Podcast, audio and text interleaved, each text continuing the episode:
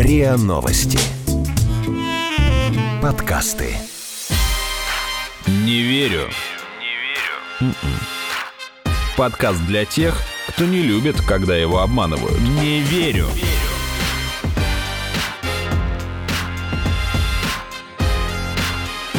Не верю. Привет! Это подкаст о фейках «Не верю». Меня зовут Наталья Шашина, а со мной на связи по скайпу мой коллега, журналист Игорь Кривицкий. Опять по скайпу, опять я, всем привет. Каждую неделю мы разбираем фейковые новости, выясняем, где правда, а где нас могли обмануть, и ищем, кому было выгодно запустить фейк. Вначале у нас традиционно короткий блиц. Мы спрашиваем одного из наших экспертов, в какие новости он мог бы поверить. И сегодня на него отвечает гендиректор портала и аукционного дома Artsale Info Константин Бабулин.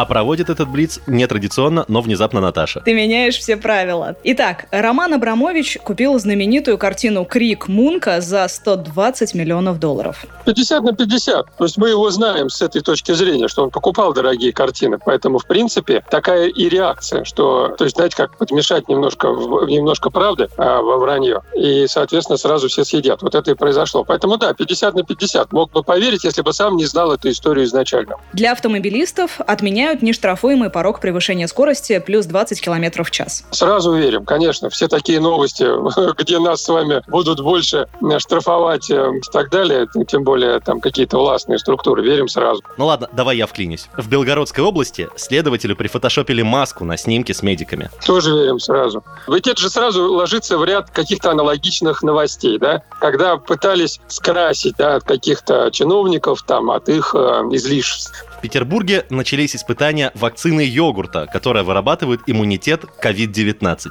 А вот это наоборот. Здесь все положительные новости воспринимаются с отрицательной коннотацией. То есть э, от достижения, да, что мы там выше всех прыгнули, полетели, Енисей перекрыли, там только про балет еще, слава богу. У нас все в порядке, наверное, с балетом. И любая там информация о том, что мы что-то первое открыли, это вызывает, к сожалению, скепсис. чаще всего оправданный. И утром 9 июня к некоторым московским парикмахерским Минске очереди стояли даже на улице. Ну, это сразу веришь, потому что я лично...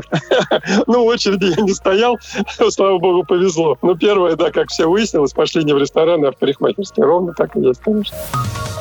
Что на самом деле правда, а что нет, мы подведем итоги в конце выпуска. Возможно, многие помнят фейк, ходивший по мессенджерам еще несколько месяцев назад, про то, что над городом будут летать вертолеты с антисептиком, и поэтому надо закрыть окна и не выходить на улицу. Мы, кажется, его разбирали, да, в каком-то из эпизодов? Конечно, да, еще, мне кажется, пару месяцев назад. Угу. И когда недавно стало известно, что в Дагестане возбудили три уголовных дела за фейки о вертолетах, вначале я подумала, что речь как раз вот об этих фейках. Но когда я стала разбираться, оказалось, что все иначе. Вот в этих фейках, которые ходили в Дагестане, утверждалось, что с военных вертолетов распыляют не антисептик, а сам возбудитель инфекции. И якобы от этого гибнут люди и животные. Ну Ведьмы ну, да. отравляют колодцы 2.0.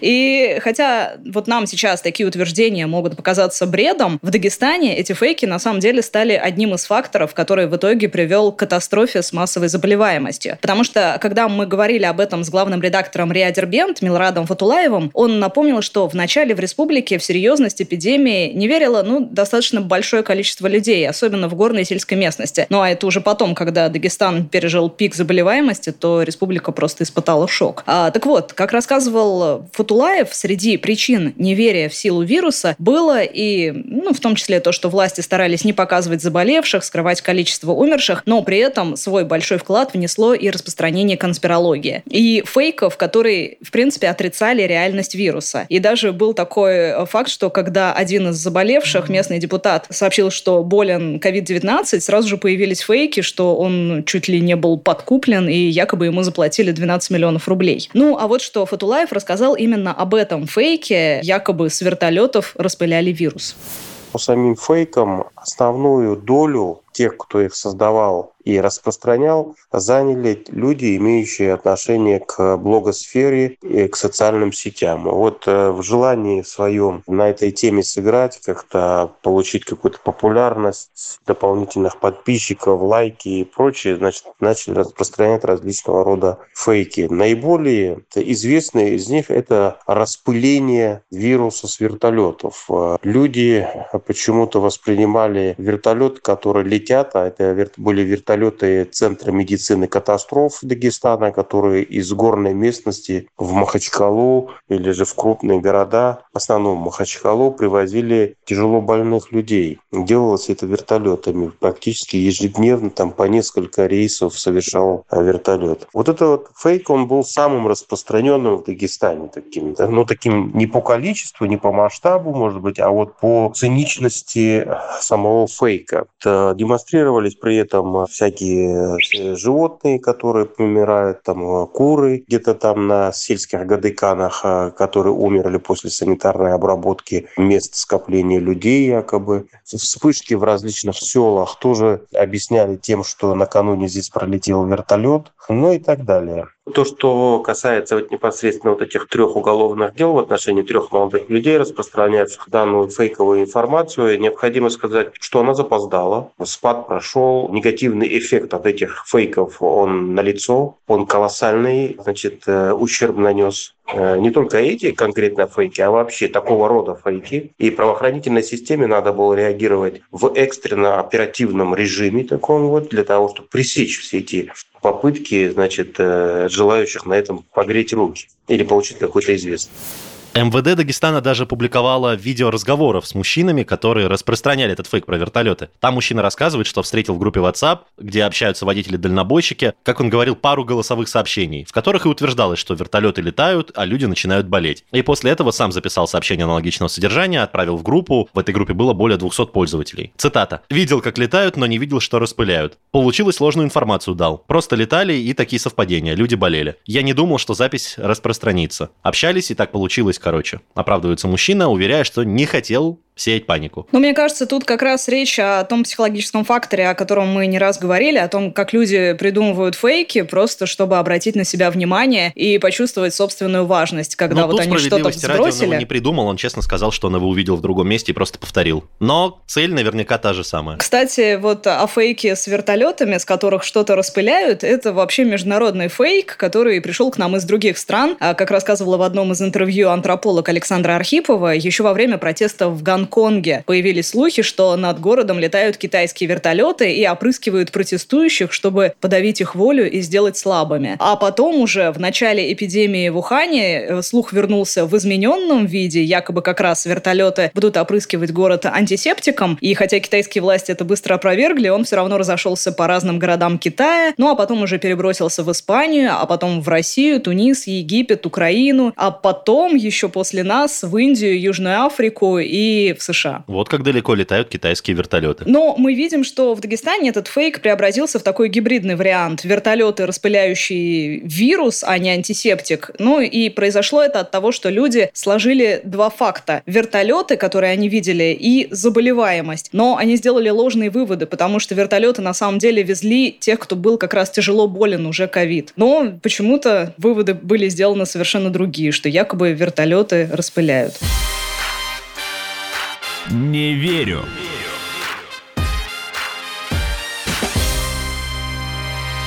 А вот интересный пример того, как фейк попадает в новости и обрастает фейковыми подробностями. В анонимном телеграм-канале Sotheby's Life появилось такое сообщение. Роман Абрамович опять отличился как ценитель искусства. Он купил знаменитую картину «Крик» Мунка, один из четырех ее вариантов, за 120 миллионов долларов. В итоге через пару дней это перепечатали несколько десятков изданий. Кто-то ссылается на этот телеграм-канал, кто-то друг на друга. Появилось дополнение о том, что заплаченные за картину 120 миллионов долларов от Абрамовича пойдут на строительство нового музея, Центра искусств и отеля в Норвегии. Ну и когда уже информация эта вся разлетелась и даже обросла такими странными подробностями, неизвестно откуда появившимися, а стали появляться, наконец, опровержения от информагентств. Представитель Абрамовича сказал, что это полный бред. А представитель аукционного дома Сотбис тоже опроверг информацию, что Абрамович является покупателем этой картины Мунка и сказал, что на самом деле Сотбис вообще-то не имеет никакого отношения к телеграм-каналу под названием Sotheby's Live. И, ну, вообще-то очень похоже, что эта новость была вкинута для раскрутки канала. По крайней мере, так считает директор портала и аукционного дома Artsale Info Константин Бабулин.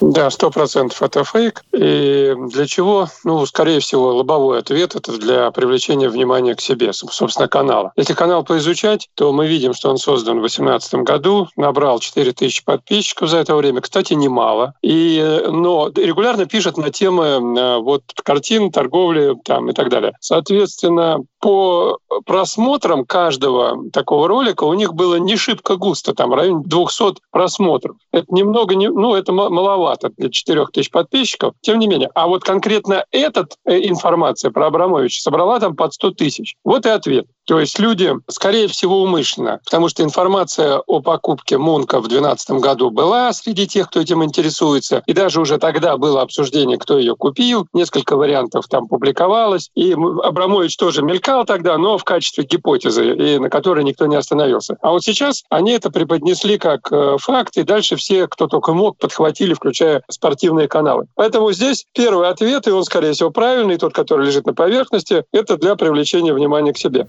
Я, кстати, до этих пор не знал даже, что у Крика есть четыре варианта. А теперь, когда мы покопались, оказывается, что вообще единственный из нескольких вариантов Крика в частных руках, он был действительно продан за 120 миллионов долларов только в 2012 году. И Forbes тогда действительно упоминал Абрамовича в числе возможных покупателей, но все-таки другим, более вероятным кандидатом считалось правительство Катара или миллиардеры Леонард Блаватник и Пол Аллен. Ну, а Wall Street Journal вообще писала со ссылкой на источники, что покупателем был миллиардер Леон Блэк. И, кстати, в Википедии Википедии именно он и указан как покупатель этой версии Крика. Ну, то есть, подытожим, хотя в новость про то, что Абрамович купил Крик, в теории можно было бы поверить, в данном случае это все-таки, вероятнее всего, фейк, который телеграм-канал вкинул для того, чтобы в пустующее межсезонье набрать подписчиков. А среди автомобилистов одной из самых обсуждаемых новостей на неделе стала отмена нештрафуемого порога превышения скорости 20 км в час. Такие сообщения стали появляться в некоторых блогах, причем авторы писали, что якобы пока все обсуждают поправки в Конституцию, гаишники под шумок, это цитата, решили отменить нештрафуемый порог. Ну, якобы была некая внеплановая конференция ГИБДД, но при проверке оказывается, что это неправда. Никакой конференции ГИБДД, где объявляли бы об отмене нештрафуемых 20 км в час, не проводили. И более того, как обратил внимание РБК,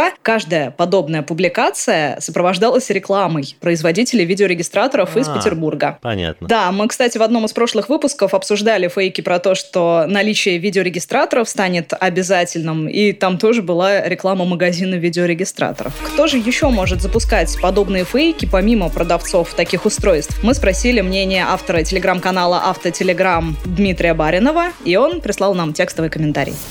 Разумеется, фейковые новости не рождаются случайно. За их появлением стоят не шутники, а вполне серьезные люди с конкретными интересами. Это могут быть как чиновники, которые забрасывают фейки в ленту новостей, чтобы оценить реакцию общества и на те или иные инициативы. Или бизнесмены, которые могут получать прибыль от введения новых правил и стандартов. Возможно, и те, и другие работают над фейками вместе. В первом случае чиновники могут не только получать обратную связь, не поставляя себя под удар, но и постепенно готовить публику к возможным ограничениям. Это может происходить с так называемым нештрафуемым порогом. Если сразу его понизить, понизить, возникнет резкое недовольство среди водителей. А если в течение нескольких лет об этом постоянно говорить, то через какое-то время автолюбители уже перестанут воспринимать ужесточение правил слишком негативно.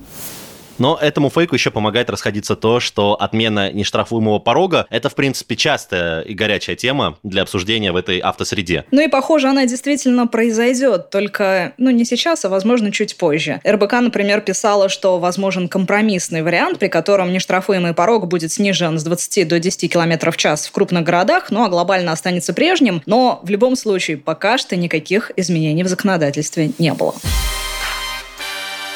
Не верю.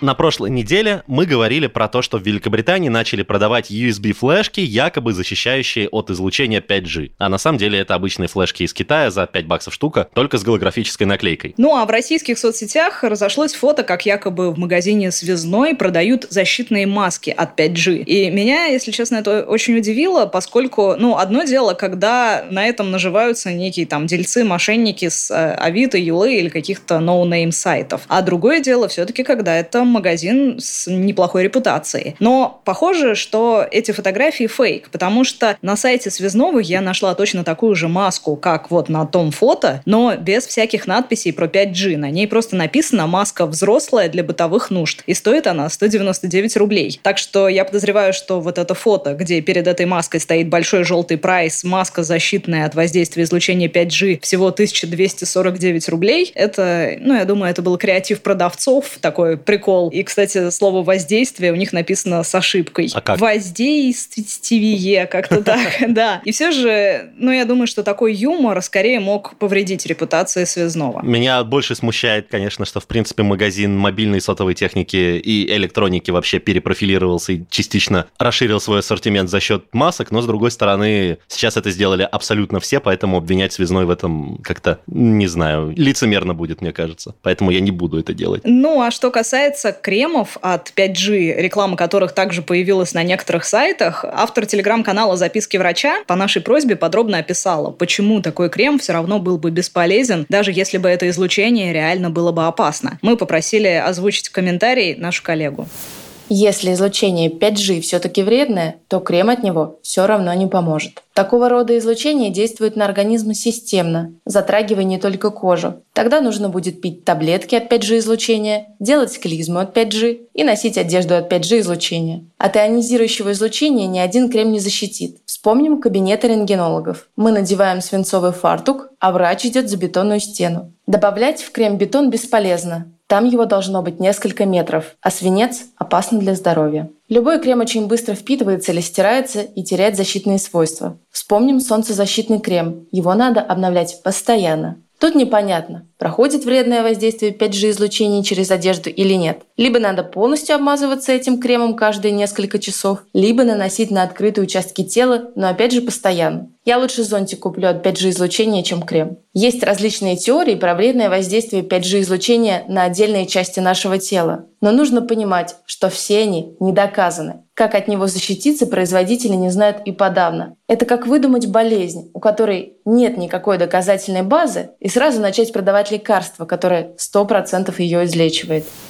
Ну и в продолжение конспирологических теорий по мессенджерам люди пересылают друг другу очень своеобразный видеоролик. Якобы подтверждение чипирования населения. На нем мужчина перебирает пакеты со шприцами, вытаскивает один шприц и показывает, как с помощью него поставить чип, приговаривая, что ну вот, вот вам вакцинка, вот такой чипик будет у вас стоять. Так вот, если вам прислали это видео, не ведитесь, а посмотрите, что написано на пакете, который показывает этот мужчина. А на пакете написано написано Animal ID. Поиск в Google выдает такое же устройство, которое демонстрируется на видео. Это действительно микрочип, только вводится он под кожу животного. И может быть использован для контроля и идентификации коров, быков, овец, коз, баранов, оленей, лошадей, ну, в общем, любого крупного домашнего скота. Фишка в том, что, ну, это очень специфичное устройство, и вы точно заметите, если вам будут вводить такой чип вместо обычной вакцины. Ну, а еще на этой неделе обсуждали, что следователю из Белгорода пририсовали защитную маску на фотографии фотографии со встречи с медиками. Об этом сообщил телеграм-канал «Белгород номер один». Ну а дальше это фото пошло гулять по интернету, ну, естественно, обросло фотожабами. Я программист, а... это фотошоп, меня не обманешь.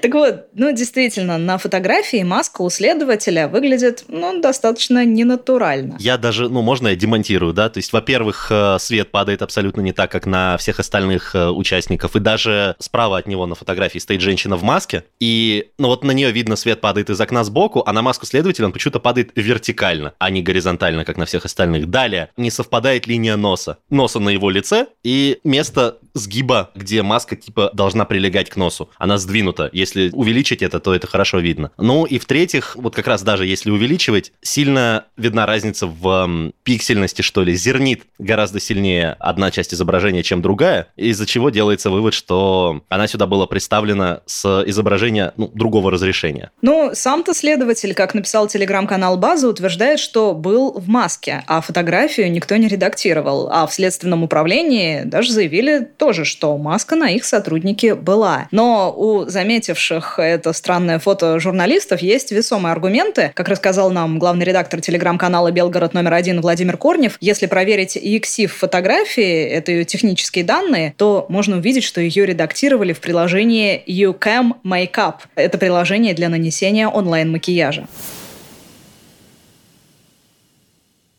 Самое главное, что подтверждает, что это фотомонтаж, это приближение фотографии, и там невооруженным взглядом видно, что это фотомонтаж. А что касается подтверждения документального, то EXIF данные фотографии позволяют увидеть в вкладке подробнее в источнике приложения YouCam Makeup, которое используется для нанесения онлайн-макияжа там, на лица. Как мы понимаем, в Следственном комитете взяли маску из Инстаграма и сделали ее в черно-белом формате через это приложение наличие этого приложения в EXIF данных свидетельствует о том, что фотография не просто там, например, обрабатывалась для увеличения резкости или чего-то еще, а непосредственно для нанесения этой маски. Иначе странно представить, зачем понадобилось это приложение, потому что есть много других, которые гораздо более популярны и используются для улучшения качества фотографий. Журналисты звонили непосредственно главному герою, следователю, и он сказал, что он был в маске. Пресс-служба Следственного комитета тоже сообщила, что мужчина этот был в маске, фотографии, однако почему-то фотографию сайта удалили. Эта встреча была особенно тем, что э, здесь следователь встречался с медиками. То есть фактически, если здесь не носить маску, то где тогда носить? И она явно, судя по фотографии, происходила в закрытом помещении. Но настолько халатное отношение к соблюдению мер безопасности, как я понимаю, что мы видим не только главного героя, следователя без маски, но и почти всех сотрудников скорой помощи. О чем можно говорить тогда?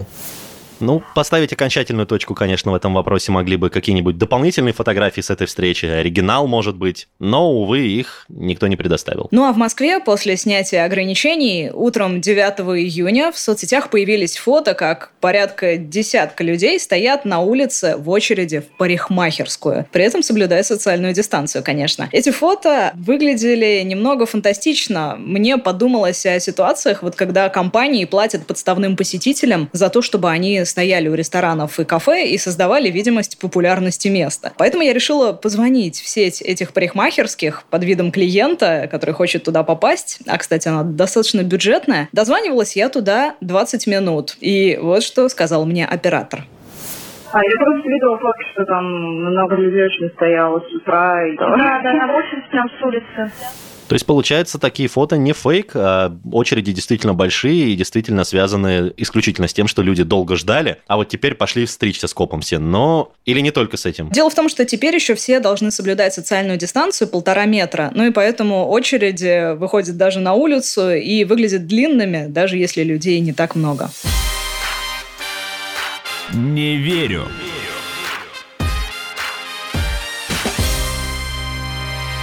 И еще одна удивившая нас новость о том, что российские ученые создают необычную вакцину от коронавирусной инфекции, которую можно будет вводить в организм в виде, внимания, йогурта. Сразу представляется реклама вот этого известного зелено-желтого бренда всяких био-йогуртов, где его частички полезных веществ формируют стрелочку, которая проходит через весь организм, вычищая и улучшая его.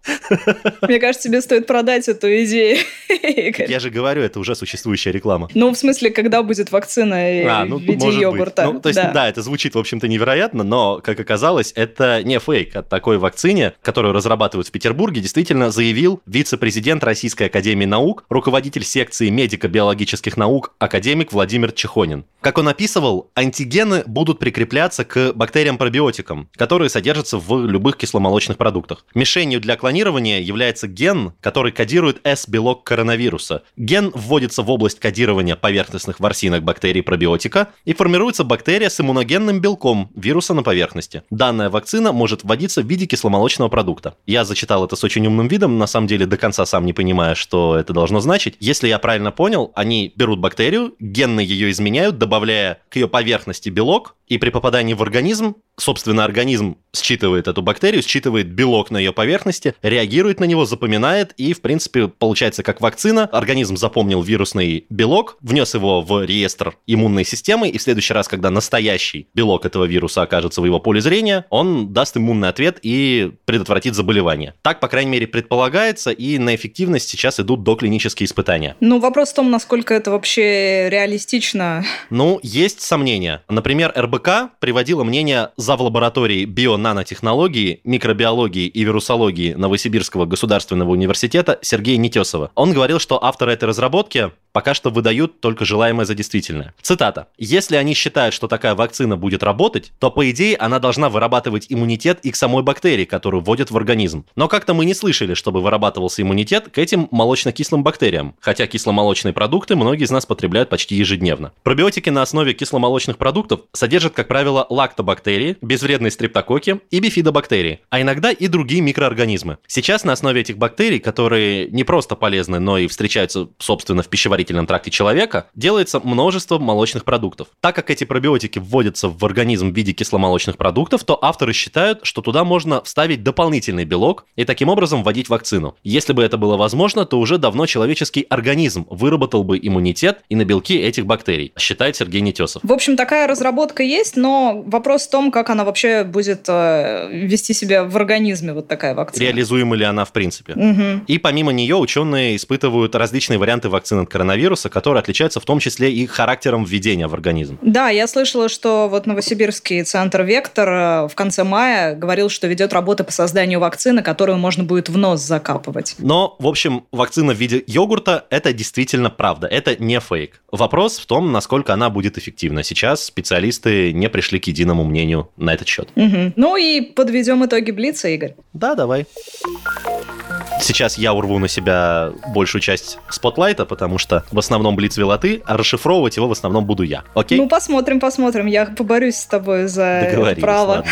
Итак, Роман Абрамович купил знаменитую картину «Крик Мунка» за 120 миллионов долларов, естественно. Похоже все-таки, что это фейк для раскрутки телеграм-канала. Когда в 2012 году действительно покупали Мунка действительно за 120 миллионов долларов, Абрамовича называли одним из э, возможных кандидатов, но маловероятным. Прочили на место настоящего покупателя картины других людей и даже правительство одной страны. Для автомобилистов отменяют нештрафуемый порог превышения скорости плюс 20 км в час. Пока что нет. Это фейк, но вполне вероятно, что в будущем его все-таки отменят. Ну или придут к компромиссному варианту, просто снизив этот порог с 20 км в час до 10 км в час. Да, вполне возможно. В Белгородской области следователю прифотошопили маску на снимке с медиками. В следственном управлении это отрицают, но маска выглядит действительно очень художественно, и если проверять его с помощью специального программного обеспечения, то оно показывает, что в нее были внесены изменения с помощью онлайн-корректора лица, что ли. Ну, то есть с помощью онлайн-программы для изменения лица. Для макияжа макияжа. Да, для, для макияжа. Ну, в общем, а маски буквально. Да, жаль, что с самого сайта э, Следственного комитета удалили это фото, поэтому мы сейчас угу. не можем уже на него любоваться. В Петербурге начались испытания вакцины йогурта, вырабатывающей иммунитет COVID-19. Да, это не фейк. Правда, вопрос в том, насколько эта вакцина вообще реализуема и будет эффективна. Но испытания идут. Утром 9 июня к некоторым московским парикмахерским очереди стояли даже на улице. Это правда, причем не столько только, не только из-за того, что люди массово ломанулись состригать свои космы, но и потому, что сознательные граждане держат дистанцию в полтора метра, из-за чего очереди кажутся еще длиннее и занимают еще больше места.